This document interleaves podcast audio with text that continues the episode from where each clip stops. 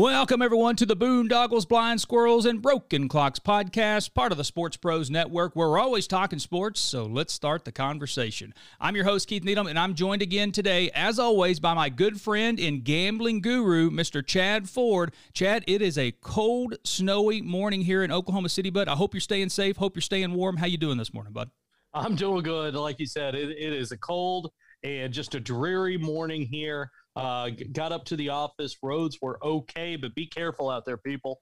It is insane, Chad. I mean, we were just talking right before we started recording on the pod. Is that you know you and I we're we're knocking on the door of forty, my friend. So we're getting up there in age, and I cannot recall a stretch or period of time this long of a stretch of this cold and this snowy conditions here in the state of Oklahoma, man, it is it is unprecedented, uh, or at least for the last hundred years, it seems like just absolutely yeah. insane, man.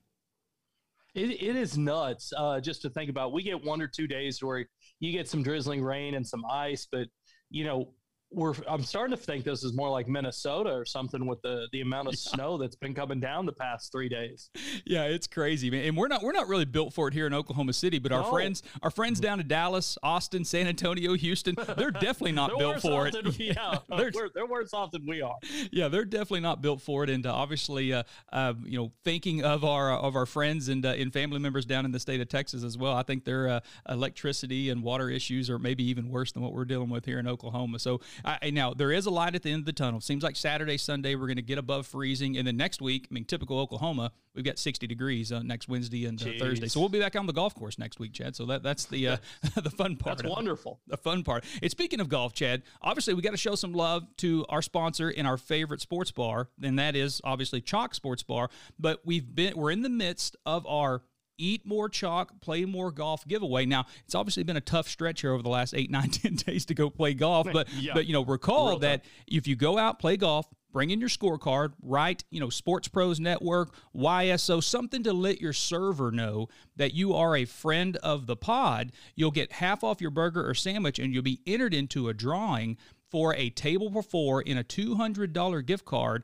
for Master Sunday there at Chalk. So best best seat in the house. Obviously, you're not going to uh, have to search too far for a big times TV screen to kind of watch all the action unfold on the back nine on Master Sunday. So we're in the midst of that. And again, that goes till March 31st. So it's been a rough week here. You know, weather's going to subside here over the next you know week or so, 10 days. You're going to be able to get out, play more golf, eat more chalk. Everybody's a winner. Uh, and obviously, you can follow Chad, Ben, and the entire Chalk team on the web at chalkokc.com or on Twitter and Instagram at Chalk OKC. Always the favorite. That's Chalk Luxury Sports Bar. Well, Chad, you know the the news story I want to start off with here, and I feel like I, I maybe you know let our listeners down because we didn't really talk about it last week on the pod. We were doing our Super Bowl recap, and obviously there was a lot to unpack from a gambling standpoint there. But we had the Daytona 500 on Sunday, my friend. We so did. now it was a a an interesting race. So 100 to one odds on Michael McDowell, a guy that has been has had 358 Cup starts and has never won a race. He he led for less than one lap. It was essentially the yep. last lap is all he led on. Weather delays, wrecks, just all kinds of crazy shit going on on the Daytona 500 on Sunday. Chad, you know your thoughts on this? Now, from a gambling perspective, we love those 100 to one long shots, right? Yeah, we absolutely do. Uh, the only reason I didn't love it too much in this case was I had Joey Logano uh, with a couple shekels on it. And oh, he was man. leader going into that final lap. And I was like, am I going to squeak away with a win here? He's the only one I bet on. And it was kind of a last minute thing. Um, so I, it was bittersweet to me, but watch it, looking back on it the next day, you know, you're happy for him, but it also makes you wonder, like, you know, he led less than half of a lap and he was just there at the end. And this is kind of what racing is. Like, was he really the best racer on the track, you know, that day, or did he just get lucky because of all the crashes? Now, you know, look, preparation is where uh, opportunity meets luck and uh, situations like that. But you know, it, it in some instance it, it feels kind of robbed because the NASCAR scene has, you know, their Super Bowl is the first race of the year, and something like this can't happen. Now, let's be honest, like he's not a bad racer. Uh, obviously, he's he's one of the top 40, 43 in the world, but it just feels a little slighted, like we got cheated out of this somehow. Yeah, it does. It, you know, it's it's hard to say, or maybe the, the word fluky. I don't know if that's the right yeah. way to call it. You know, because you don't take nothing away from McDowell, right? He, he stayed in, he survived, uh, and and was able to get the win. But you know, you mentioned that that issue with uh, Logano and Brad Keselowski there on essentially the last lap, going into the last lap, right? So they were kind of neck and neck. You know, they try to make a move to get around one another, causes a big pileup and a wreck, and and McDowell was just positioned just perfectly to kind of get by all that and and really avoid all the uh, uh the, the the the mess that it it occurred and, and was able to, to finish off from there. So essentially, uh, that half of a lap uh, to where he was going uh, heads up with Elliott and Austin Dillon, and then you know NASCAR you know called the caution and, and he was able to win it there. But it does it feel, it takes away from it. You know we, we're not we're accustomed to I guess over the last few years it seems like there being weather delays on on the Daytona with rain and some of the things that they deal with uh, down there in the month of February. But but it always sucks for a race to end that way. Uh, you want it to be exciting, kind of coming down the stretch, and, and it does. It, it kind of takes away from it from a little bit. And as you mentioned, you know, they have their Super Bowl right out of the gate, right? Yeah.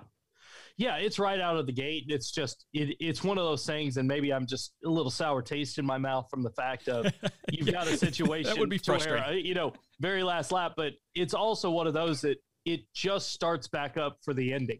It's almost like not watching the entire game and then sitting there for the two point conversion of a football game and we determine that one play who's going to be the winner of the contest. So. Nope, I, I agree. I agree. But you know, congratulations to McDowell again. First first win in 358 starts, and, and it happens to man. be the big one, right? So so kudos. Yeah. To, I guess if you're going to win one, or a year, I mean, you got to talk like it's not like there's you know 60 races a year, so we're talking like probably eight to 10 years worth of putting in the work and of time, effort, energy, and never having a win.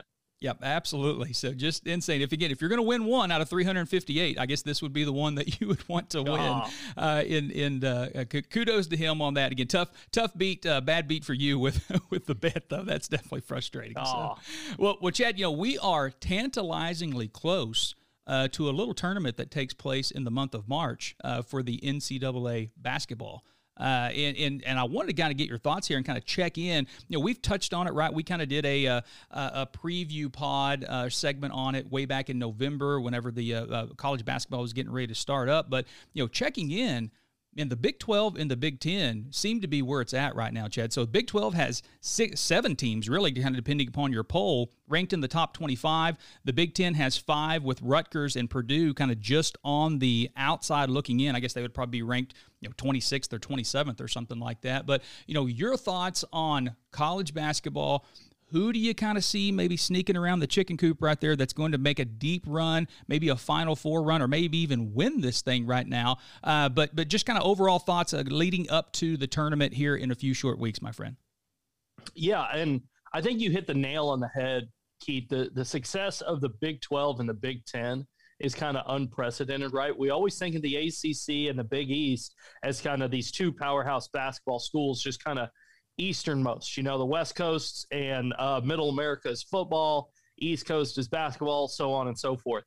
Um, so to see the Big Twelve really have just some powerhouses um, in the in the rankings and them not be led by Kansas is extremely surprising. Um, I think we all thought in the Big Ten we were going to get the game. You know, hey, either go state or go blue on the football field, but now you're you're basically seeing it as they are ranked third and fourth in the nation, and then obviously you got uh, Illinois right behind them as a middle major. Houston um, is sitting right there. I I, I like Houston. Um, you know what they what they do and play kind of an up tempo game.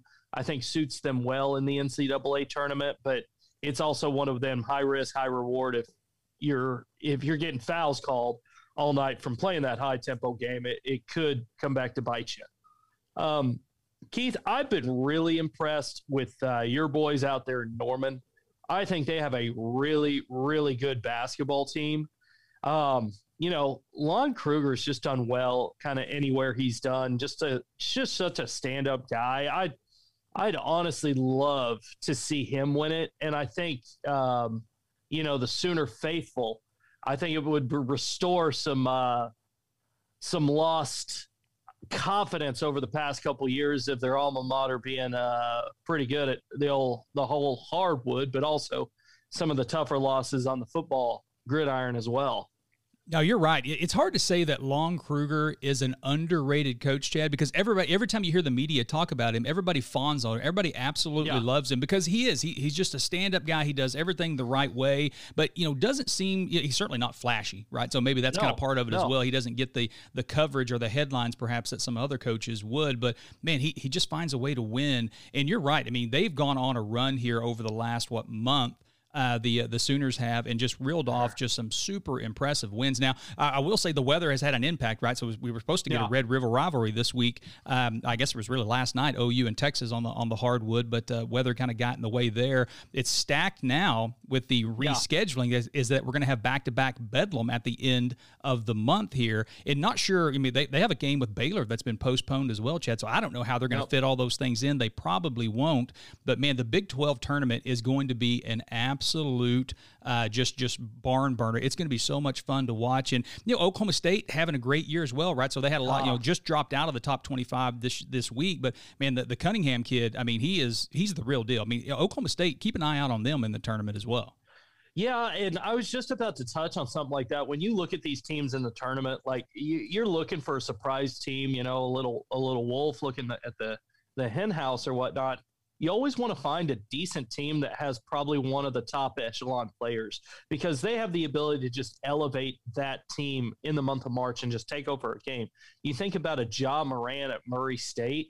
Um, you think about Steph Curry at Davidson and things like that. Like at the end of the day, we should have saw those coming because they did have the overwhelming better player and they were able to make a deep run. So you know, Cade Cunningham is the real deal. He's either going to be the first or second pick this year in the NBA draft. I would look at Oklahoma State. Um, I would look at a team like USC with Evan Mobley. Um, even though Evan Mobley's not like one of those takeover players, he's one you have to game plan for, and he's one that you know if you're always game planning for somebody else, that means you're not paying attention to your own game. That you know, it could take away and it could have some uh, mental lapses either on the offensive or defensive end. Um, so I like Oklahoma State and I like USC um, to kind of make a little bit of run. They won't be ranked that high. You're talking anywhere from probably a five seed at best for either one of those, all the way down to probably an eight or nine seed in the tournament. But watch out for them, you know, especially that second round game if they are an eight or a nine to where they play a one seed. Yep, I, I was. You, you took the words out of my mouth. I was going to say the same thing. Is that Oklahoma State? You know, most of the bracketology type stuff have had them as either a seven or eight, nine seed, which would inevitably mean that they're going to meet a one seed or a two seed in that second round, and that could that could be one of your upsets this year, uh, yeah. uh, especially with the talent behind uh, Cunningham and just you know. And you mentioned it, it always seems to be a guard, Chad. And maybe this is kind yeah. of a recency bias, but you know, a guard that has the ability to take over a game, make his teammates around them better, uh, and just have an influence on the tournament. You, you mentioned a couple of them. They're great, great examples. And Steph Curry, uh, but but Cunningham, he I think he kind of fits that mold as well. So I, am excited uh, for the tournaments to get here. But you know, one thing we, we'd be remiss if we didn't mention it, Chad. Two schools that you don't see up here in the rankings right now Duke in North Carolina. And you mentioned, you know, the ACC just not quite as as influential as it's been. You know, obviously we're talking about the Big 12 and the Big 10. Uh, and Big 10 very top heavy with that Michigan, Ohio State, Illinois all in the top five here. But you know, you have to, you know, Virginia still really good, right? They're ranked number seven. Florida State seems to be like a really good team this year uh, down there at 16. Virginia Tech as well, but you know, not quite as as as deep as what we're used to seeing the ACC, and chiefly because we're we're missing Duke and North Carolina, right? Yeah, you're absolutely right. I mean, it, has been a down year for Blue Bloods. You think about a situation of, you know, Duke, North Carolina, Indiana, Kentucky, UCLA.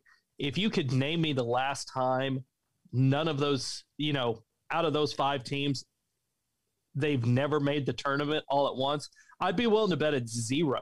Either that or one of the first couple years in the NCAA. Um, and let's be honest, if Kansas loses their last couple games, they may be on the it's outside tenuous. looking in. It so it's yeah. it's just not a good year for blue bloods. And you know, I was trying to rack my brain and figure out why that was. You know, whether it was aging coaching staffs, which that happens, right? Like even the best of us, father time wins, and you just don't connect with the kids anymore. So you think about, you know, a Mike Krzyzewski or a Roy Williams or even a John Calipari, but you know, he seems to connect with these kids better than anyone, but at the same time, everybody gets old. Um, and it's just, at what point is it going to go through that refresh cycle, right? You know, um, I look back a couple years ago to where OU had to do it. You know, yep. they run through a, a, bunch of national titles, and then all of a sudden, you know what, guys, it's going to take us, you know, seven to ten years of a recycle, um, and then we're going to be back up to playing for national titles um, as it is. And you you have those for the the long stayability uh, that these teams have.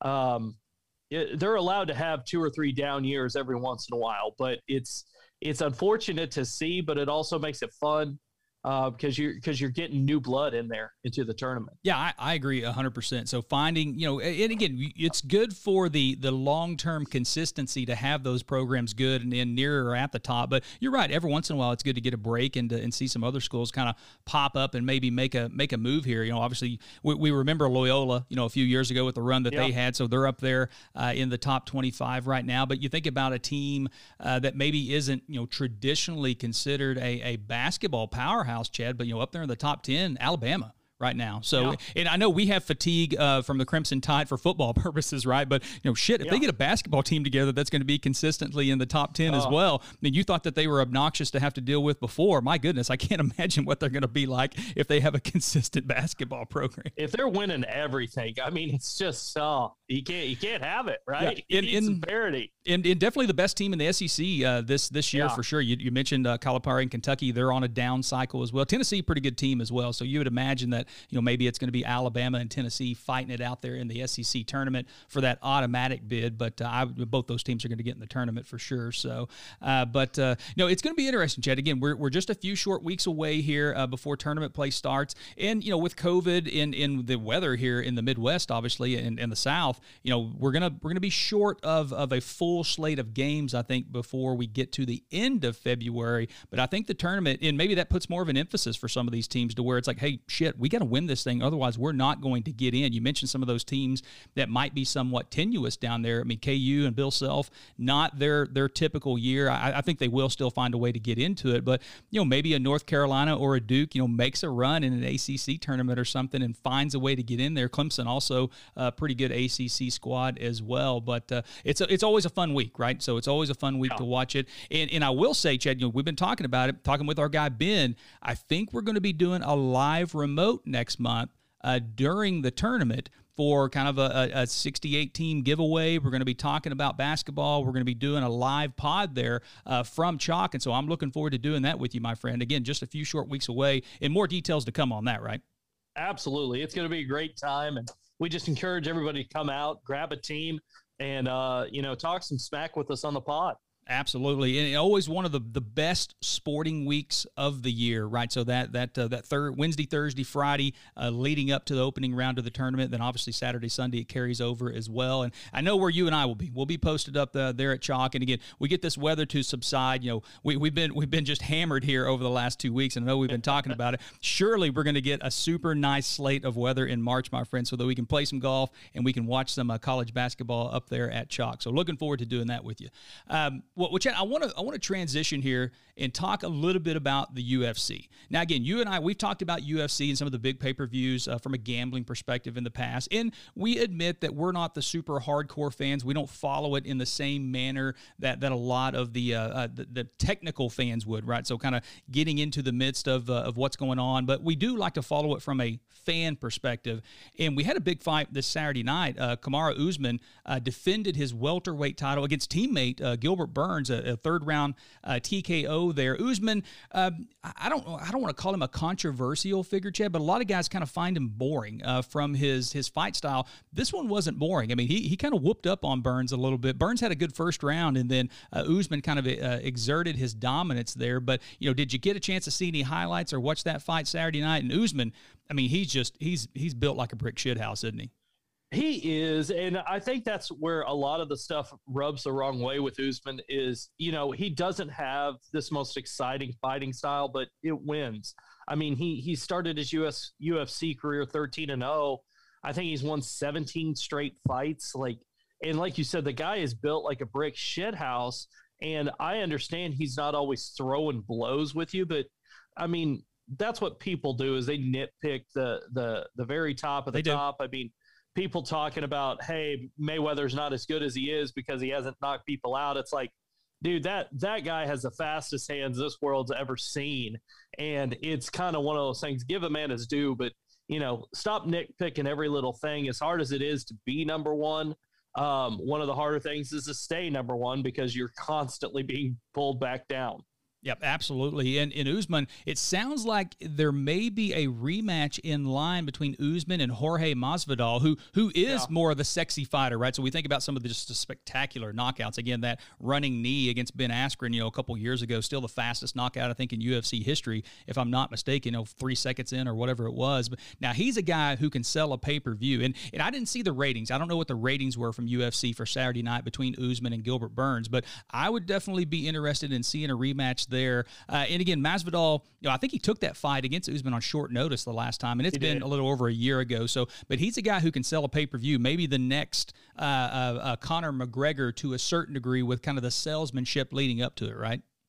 Absolutely. That's the thing you need is you need the salesmanship, but you also need to be able to back it up. Yep. And those guys are few and far between. That's why we're, you know, I feel like we're on this downswing of Conor McGregor. Like he's still a top 10 fighter but at the same time we build him up to see you know the best the best type stuff because his mouth is still running 100 miles an hour but you know like he said this is this isn't a sport you can always take a break in. Um, you know you're going to lose your skill. And so yep. he did that to go make some money and he's come back to what i would call very very mixed results. Um, you know he beat some guys that honestly that didn't really have business being in the in the ring with him. And then when he's gone up against you know the the better competition, he hasn't fared too well. No, you're right. That that lightweight and welterweight division. I mean, it's stacked. I mean, stacked. there are a lot. It's a deep, deep division there. That you know, between 145 and kind of 165 range, there's a ton of of really talented fighters there in the UFC. But Chad, I want to talk about the big boys, my friend. And when and we want to look ahead here over the next month, and, and maybe even go back a week or so the heavyweights are taking center stage in the UFC over the next month, my friend. And so it started, you know, a week or two ago. Alexander Volkov, the big Russian, just whipped up on Alistair Overeem, right? We, we all know Overeem. He's been in the game for a long time. You know, kind of a, looks like a superhero with the way that he's chiseled and stuff. But Volkov, this big, kind of a, a, a rangy guy, right? Six foot seven, six foot eight, whatever he is, you know, heavyweight 250. I mean, he was dominant in that performance over Overeem. But you look at the schedule for UFC, it starts this Saturday night, Chad. You've got Blades versus Lewis two uh, two big heavy-handed guys. You know, they're going to be throwing dukes. Not not the most I would say technically gifted guys. Uh, we think about Lewis. I mean, his his post-match interviews are always a lot of fun. Big big guy out of Houston. So uh, he, he that's going to be a fun uh, fight coming up this weekend. And then the week after that, you got Rozenstruik against Gane, and then UFC 259 light heavyweight, not the not the top class, but uh, Blachowicz versus Adesanya. Right. So Israel Adesanya moving up in weight class, and then UFC 260. Chad me, uh, Stipe Miocic versus uh, Francis Ngannou too, right? So the heavyweight title going to be on the line next month. I mean, if you're a fan of the UFC fight game and you like watching the big boys, then get your popcorn ready. The next four weeks are going to be absolutely awesome, right? Yeah, and that's usually the way they do it. Like, you know, uh, Dana White, he he's playing chess when everybody else is playing checkers on some of these fight cards. Like you got to understand Dana White got into this game and had to sell the UFC pretty much every day of his life. And so he'd always make, you know, some some fights that were the biggest box office, the biggest technically sound kind of matchups as it is. Now it's become like a creative process for him to where he has like you think of like WWE and how they do shows and how each show leads into the next one and the storyline kind of came say seems consistent like the UFC has been able to do that to where you're you're almost able to follow quote unquote like this tour, almost like the PGA tour, you know, well, Dustin Johnson won here last week and we're going to look at the drama what Patrick Reed brings this week like that's almost how you feel like some of these fight cards are to where like you said this whole next about 45, 60 days is all about heavyweights, whether they're light heavyweight or true heavyweights. Um, and then we'll get back into uh, some of the bigger cards for the summer. And it just seems like they're constantly evolving and, you know, not necessarily making a card that is, you know, just the biggest names possible, but almost like a, oh, a symphony of music the way he's playing with these strings, you know? You're absolutely right. And you think about how ubiquitous the the UFC fight game is now, Chad. I mean, there's there's essentially a big fight, whether whether it's a pay per view or whether it's ESPN Fight Night, every week, every Saturday. Yeah. There there is, and there was a stretch there where we had two or three in a week, right? So there was a Wednesday night uh, on ESPN and then Saturday night. So it, it's insane that how how deep of a roster they've been able to build to essentially have one every single week. That that seems if you would have rewound, you know, 10 years ago and you would have told us that, we would have told you to piss off. It's like, oh, absolutely not. It's a once a month type of thing. They're not going to yeah. be able to do this. Uh, it's all going to be pay-per-view and and to be able to make it so mainstream and and to create a, a product that people like to watch. I mean, you're right. I mean, Dana White I know he gets a lot of flack because he is somewhat of an abrasive character, uh, but man, he deserves a ton of credit. He's been a hell of a salesman. I mean, he is he he is the the equivalent to Vince McMahon, right, from a UFC standpoint. Yeah. And he might bristle at that comparison, but I mean it in a it's supposed to be meant as a compliment. I mean, his ability to sell it has been absolutely uh, nothing short of amazing. Absolutely, it is. I mean, uh, you you think about the storyline to where he get he basically got some childhood friends, the Fertittas um, basically uh, put up $2 billion for him so he could go buy this program. And basically it was, like you said, it was, it was indie scene. It was, uh, um, you know, rundown arenas and, you know, almost human cockfighting. Uh, for him to be able to go through, challenge the norm, get this regulated when, you know, 99% of people in the world weren't ready for it, but he foresaw an event where this was almost like art instead of uh, brutal machoism. And he's he's just been instrumental in its its rise and growth and deserves everything he he gets. And espn came in uh, abc and put a bunch of money behind him. And so you know it's it's been almost like a match made in heaven. And like you said during this this covid they might have been the only thing uh, there for a little while. I thought they did a great job. Yep, absolutely. Legitimacy, I think, kind of bring legitimizing the sport and, and turning it into, as you say, bringing in procedures, protocols, regulations. I mean, it's it's legitimized the sport, uh, and it's become again ubiquitous and mainstream now. But Chad, you know, one one name that didn't pop up as we kind of look at these big fights of the big boys here over the next couple months, my friend, and that's John Bones Jones. Uh, he, yeah. you know, he's moving up in weight class, right? He's kind of getting ready uh, to move up to the heavyweight division, and you would anticipate that maybe he's got his eye on that Miocic and Ngannou rematch there, winner of that. Maybe, you know, I, I, don't know if he deserves a title shot right out of the gate moving up to the heavyweight division, but he's obviously a name, he's a brand. People will recognize it, people will rent that pay per view for sure. But don't count him out either with, you know, Blachowicz and Adesanya. I know he's moved up in weight class, but, you know, I think he's got, he, he's obviously been at the light heavyweight for the long time uh, there, but that would be an interesting fight as well, depending on who wins that one. But uh, you know, John Bones Jones, he's going to have his he's going to have his uh, hands full with whoever he ends up fighting out of these uh, these two different weight divisions, right? Yeah, and I think so. And I think uh, you know Dana White's in a unique situation to where um, he uh, you're you're absolutely right. He's doing these UFC uh, you know pay per views back to back of potential fights for John Bones Jones, and I think it's one of those to where they're almost hedging their bet, right? Because they could dream about a Frank uh, Miocic and um, Bone Jones fight all they want, but the reality is, if Ngannou goes and beats him, that throws a huge wrench in your plan. And let's let's be honest, the way Dana White wanted to reveal the UFC, if you've watched that documentary, was basically having Tito Ortiz versus Chuck Liddell. Yep. Well, another guy came along, came Randy Couture, and kind of spoiled that whole situation of not being able to fight for a title. So I would expect Dana White learned from his mistake, and now he's got a situation where if Adesanya wins, he's plan B. If Miocic wins, I would think that would be plan A. Um, I just don't think Ngannou's as big as a draw of maybe what an Adesanya is going to be um, if Adesanya wins. But you know, I could I could be wrong, but I I think they are potentially holding it for whatever fight makes the bigger sense, uh, either heavyweight or light heavyweight. It's kind of fun. Yep. Absolutely, and the Adesanya, you know, you're, you're right. I mean, he sells fights as well, Chad. He's got a little got a little swag to him, all right. So you think yeah. about all the the crazy dance routines that you know his walk in and uh, and just his ability on the mic as well, right? So in the post conference or post match press conferences and the press conferences leading up to some of these big pay per view events. I mean, he he's a salesman as well. He's got that ability and uh, he's got that swag to him as well. But you know, Miocic, Chad, if he finds a way to beat Ngannou again, then I mean, he's getting up there in age, right? He's in his late 30s. Yeah. Um, you know, I don't know that he has a whole lot left to prove. Now, obviously, the money that would be associated with a fight against uh, uh, Jones would probably be astronomical, but it's crazy to think that he might be the best heavyweight ever from a UFC perspective. He might already be yeah. that guy, but if he beats Ngannou again and then we're somehow to defend the belt against Jones, I mean, it would be he would be he would be goat status. It would be Tom Brady esque, right? Yeah, absolutely. And, and that's one of those things to where, eh, you know, whoever wins that fight, if it's Miocic or if it is John Bones Jones, it is GOAT status for the winner of that. It, it's there's no question because you're right.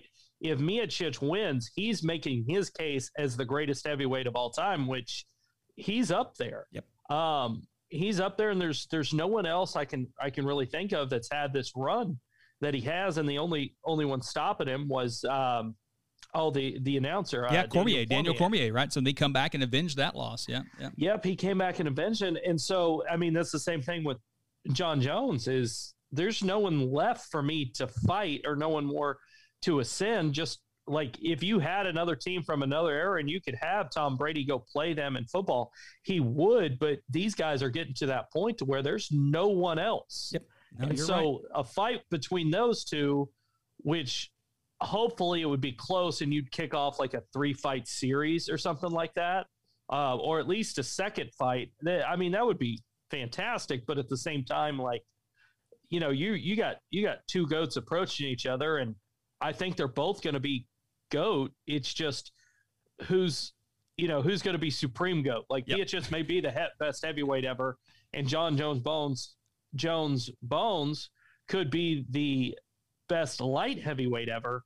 It's just who's more supreme at yeah, that point. Absolutely. Yeah. Different tiering of the GOAT stratosphere, my friend. So, but yeah, Jones obviously, you know, doing it in different weight classes. That that certainly brings a different type of uh, swag to uh, to his resume uh, for sure. But you know that Dana White's rooting for it, Chad. And that, that might be one of those fights towards the end of the year, right? So maybe we get a Miocic yeah. Bones Jones, maybe November, December, something like that, kind of looking at how the schedules might lay out. But oh my goodness, you we would rent that one for sure. I, I think most of the world would. We'd, we'd, be watching that one. So, well, well, Chad, you know, I want to obviously we, we, we did our big Super Bowl recap last week, my friend. So we talked about you know uh, bad beats and good bets. Uh, obviously, you you did well uh, on the Super Bowl, but the NFL offseason, I mean, NFL has kind of become a 12 month year round type of cycle thing from a news standpoint. And this offseason is getting off to a fun and interesting start. And we have to start with the Houston Texans releasing uh, he's going to be a Hall of Famer, Chad. Their, their defensive end, J.J. Watt,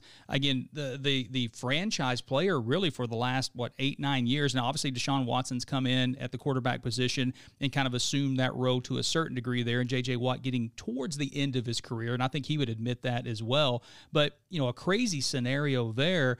They still have this issue with Deshaun Watson to where he's essentially said, hey, you got to trade me. I don't want to be here anymore. I mean, an interesting dynamic is that well now they get rid of their best defensive player as well, and they just cut him. They didn't even try to trade him, Chad. They just cut him. No. Can you believe this?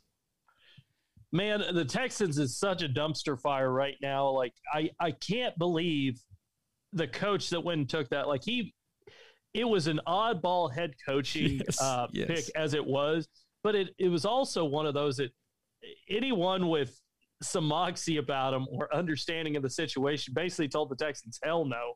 And so this guy probably just wanted to be a head coach bad enough on his resume that he sat there and it's like, oh, yeah, put it down there. Let, let, let's do this thing. Um, but you're right. How weird of a situation. You've got the GM publicly coming out and the president uh, basically saying we're not trading Deshaun. And you've got Deshaun behind the scenes just being like, bitch, you ain't, you know, type situation over here. Like, hold my beer. He's You're been, gonna trade me. Yeah, he's been active on social media, Chad. He's been very vocal about like, yeah, I don't really want to be here anymore. You guys need to make a move. Yeah, yeah, absolutely insane. Just a dumpster fire. I mean, you're right. There's no other way to describe it right now. And you know, the the, the head coaching situation is like, well, if you're going to pay me two or three million bucks and then let me be a head coach of an NFL franchise, yeah, I'll take that job, right? So even, even right. if it doesn't work out, right? So I'm going to get paid, right? So my my salary isn't contingent upon wins and losses. I'm going to get paid either way. Yeah, no, I'll, I'll take that job. So, but you know, another interesting uh, off-season story here, Chad, centers around the Philadelphia Eagles and Carson Wentz. So, you know, from an OU perspective, we talked a lot about Jalen Hurts and, you know, I was shocked that the Eagles took him in the second round, Chad, and I had question marks going into it. You know, he got to start a few games towards the end of the season and really played well. Carson Wentz, on the other hand, did not play well for the Eagles. Seems like they're going to move him uh, here in the offseason, it seems like either the Chicago Bears or the Indianapolis Colts are probably the two favorites, with maybe the Colts being the leader in the clubhouse here as we record this on Wednesday morning. You know, your thoughts on Carson Wentz, and you know, if he goes to the Colts, you know, can he kind of you know uh, revive his career to a certain degree? The Colts, I mean, they're kind of ready made. They just need a quarterback, right? So obviously, if Philip Rivers retiring, that that team is well built, well constructed, right?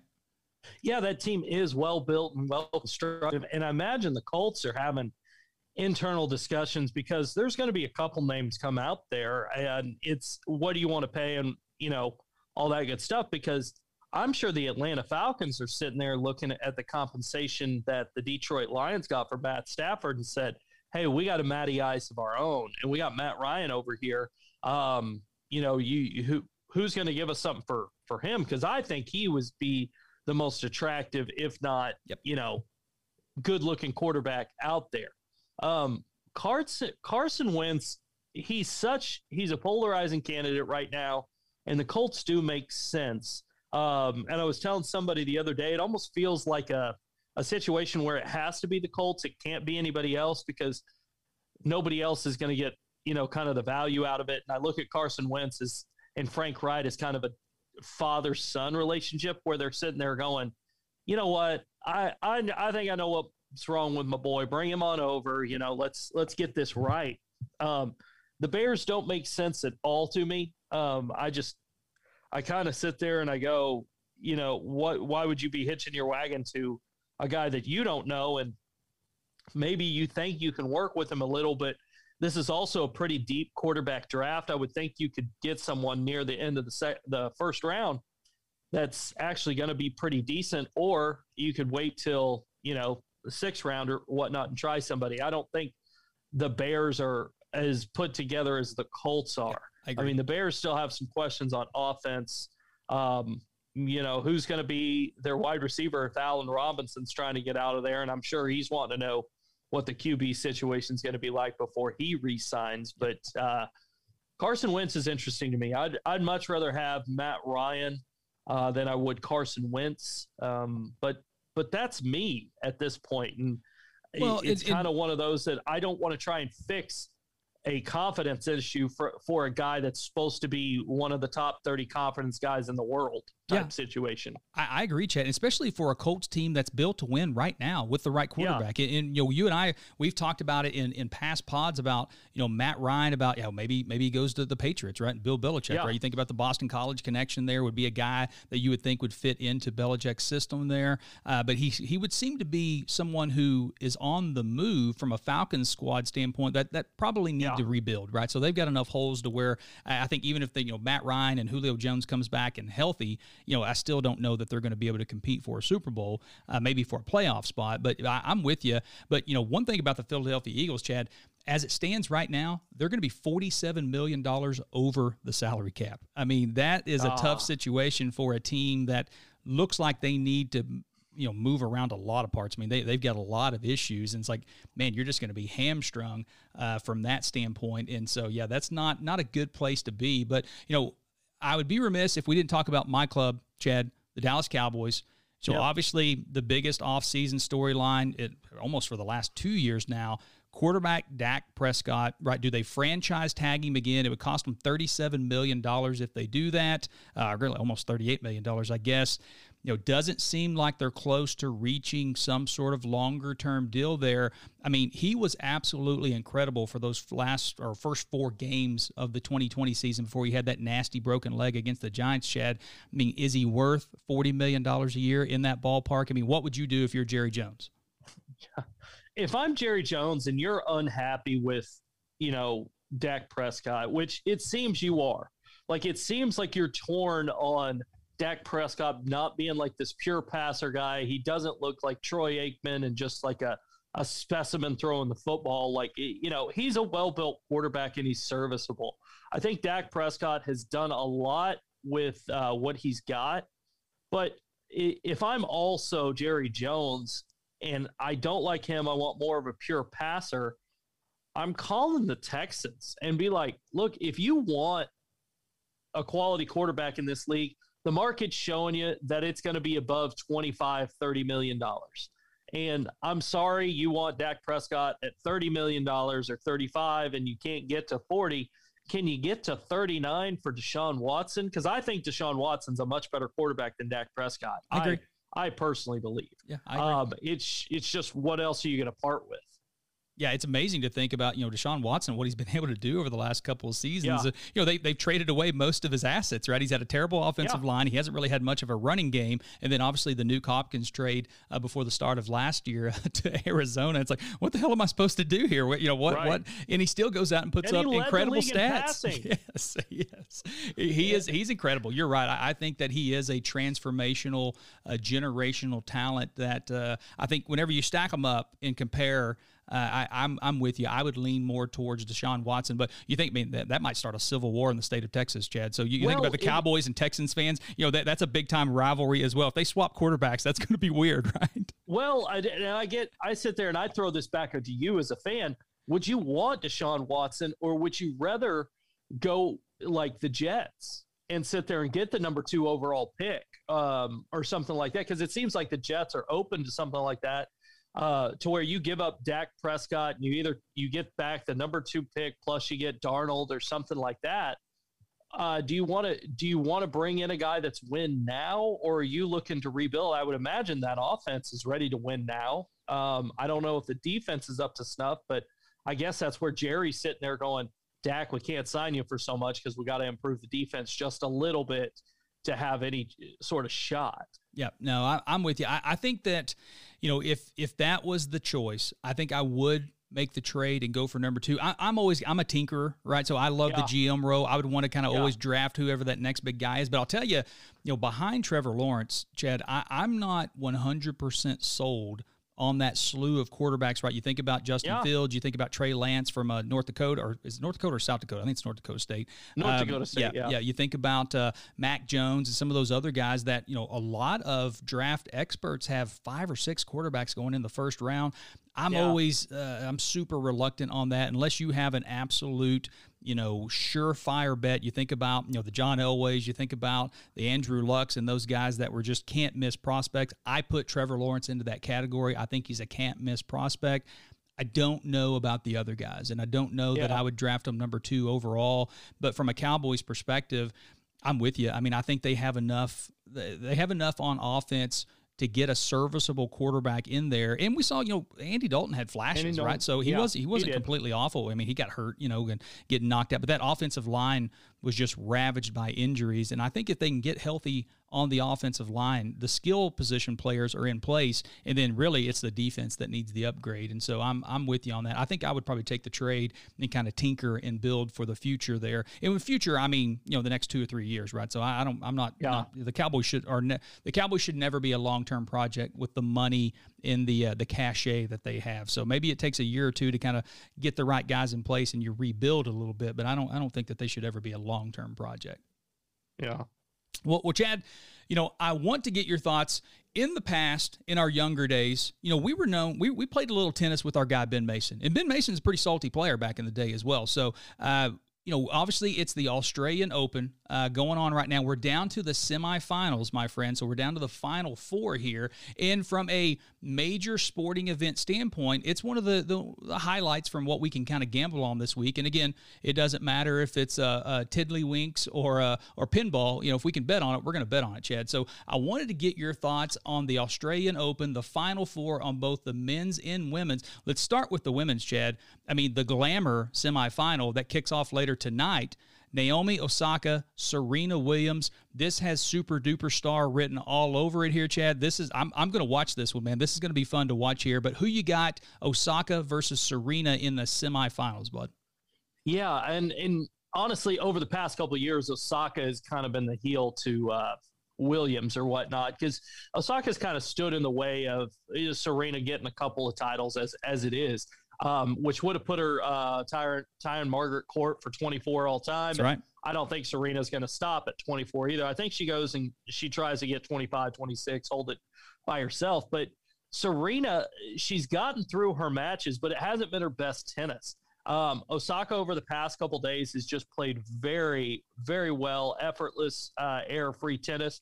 So we'll see how that is. You know, Serena's getting older in life; she has to grind for a lot more than what she had to do in her prime which you know the the greatest ones overcome that you see what lebron james is able to do at you know whatever he is i think he's 36 37 something right. like that yep. um, you know and the same thing with tom brady is you realize you don't have as many um, you know different tools in the bag but you still you still learn how to win with the tools that you still have left and serena you know for all her credit she she's beaten some of the best players in the world, but Osaka's a little different animal here in this quarterfinals. I'm going to be cheering for Serena, but my head tells me Osaka in this one. Okay, yeah, and and that would be you know kind of in on par with the betting favorite right now, right? So the odds yeah. Osaka plus one thirty, and this is to win it, obviously. Serena Williams right behind her at plus one seventy. So uh, Vegas thinks that the winner of Osaka and Serena is obviously going to go on to win the tournament. But the other side of that semifinal, somewhat interesting here, Chad. We got American Jennifer Brady. She's at plus four hundred right now, and then the Czech Republic's uh, Karolina Muchova, which Muchova, you know, she had uh, a kind of a, a, a big showing there uh, last night, or I guess two nights ago now. She knocked out the favorite, uh, Ashleigh Barty, uh, their Australian gal, I believe, and uh, she was the number one overall seed. So, so a big win for Muchova there. But you know, obviously, it would be great to see the American get into the final as well, Jennifer Brady. And so, from a betting standpoint, you know, would you throw a couple shekels on a Jennifer Brady, getting that you're you know plus four hundred, getting four to one odds there? She's the favorite to move on to the final. Now, against yeah. Osaka or Serena, she's going to be a big underdog in the final, and understandably so. But maybe she's got kind of a magical run here going.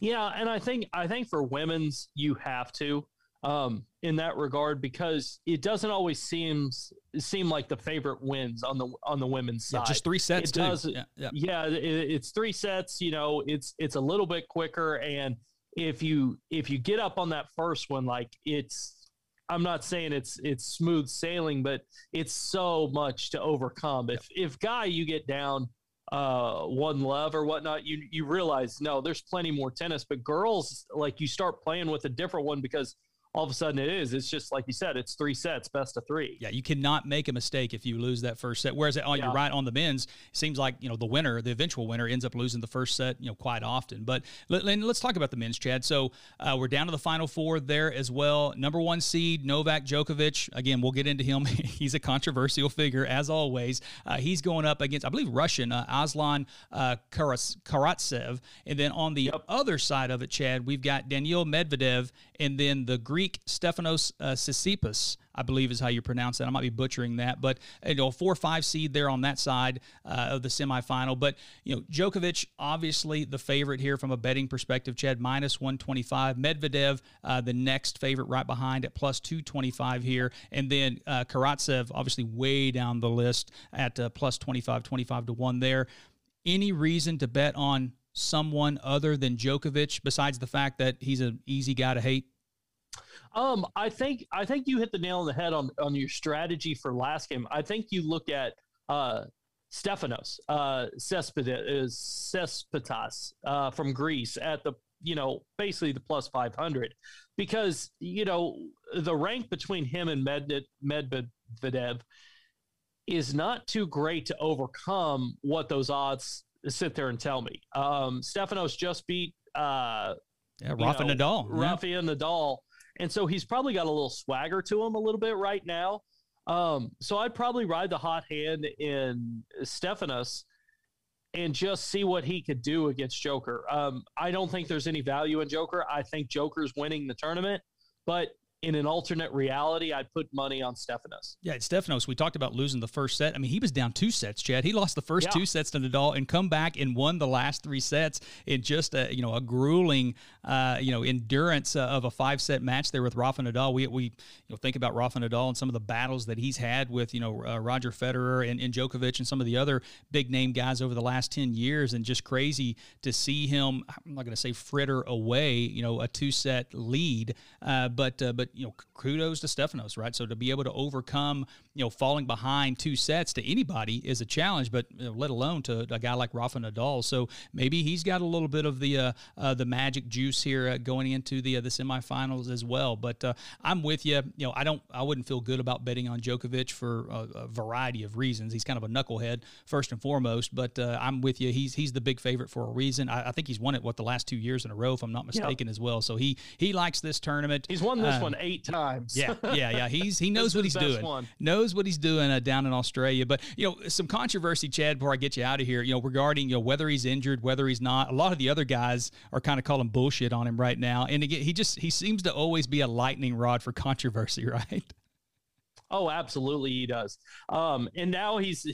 I love it now that he's talking about a situation. Well, maybe we need to go to a tennis bubble, and I'm like, you were the biggest like non-believer yes. six eight months ago and now all of a sudden you're trying to tell us how to run this thing and it's just he's he's out there man. I just don't think he's in touch with reality. I really don't. I think he was kind of a spoiled kid growing up and i think he's you know a spoiled superstar now and I, hey let's be honest the guy is absolutely phenomenal. He's one of the greatest players that ever played the game might be the greatest but he's just so out of touch with the rest of the world. No, I think that's a good way to put it. If he would get off social media, or maybe maybe not talk so much, he would prob- ah. probably be in a lot uh, lot better shape, uh, at least from a fan perspective standpoint. But again, you you can't deny the talent. You're absolutely right. I mean, he is uh, one of the best of all time, and if he continues on this pace, he, he might go down as the best men's player of all time. He's still got a few few more years left and a little bit more gas yep. in the tank as compared to a guy like Nadal or Federer, who who obviously has, has kind of hung it up now, but Nadal probably close to hanging it up as well. So, well, Chad, you know, we're up against the hour mark, my friend. So I appreciate you hanging with me and riding shotgun, uh, braving the conditions, right? So the, the cold, wintry conditions here, getting to the office, getting to the pod studio, my friend. And, and for remember now, for our listeners out there, you can follow Chad, the whole Chalk team on Twitter and Instagram at Chalk OKC or follow them on the web at chalkokc.com. Now, again, obviously kind of tough conditions to get out there, but this weekend, the weather conditions are going to subside. We've got all kinds of good sports to, to talk about. We didn't even get into the NBA yet, so we've got uh, we, our Thunder uh, coming up this weekend, so there'll be plenty of reasons to get out uh, and go to Chalk and watch a game, have a beer, have a sandwich, and if nothing else, get out of the house for a day or two. so, Absolutely. so I know everybody will be looking forward to that. So, well, I appreciate you joining me yet again, my friend. I look forward to doing it again next week. And gang, while this will wrap it up for this episode, remember that the conversation doesn't end here. To keep it going and to also keep up with everything we're doing over at the Sports Pros Network, check us out at fantasysportspros.com or on Twitter at sports underscore pros. And remember, that's pros with an E, P R O S E. Enjoy the games this weekend, gang. Good luck, stay safe, and stay warm. We'll talk to you next week.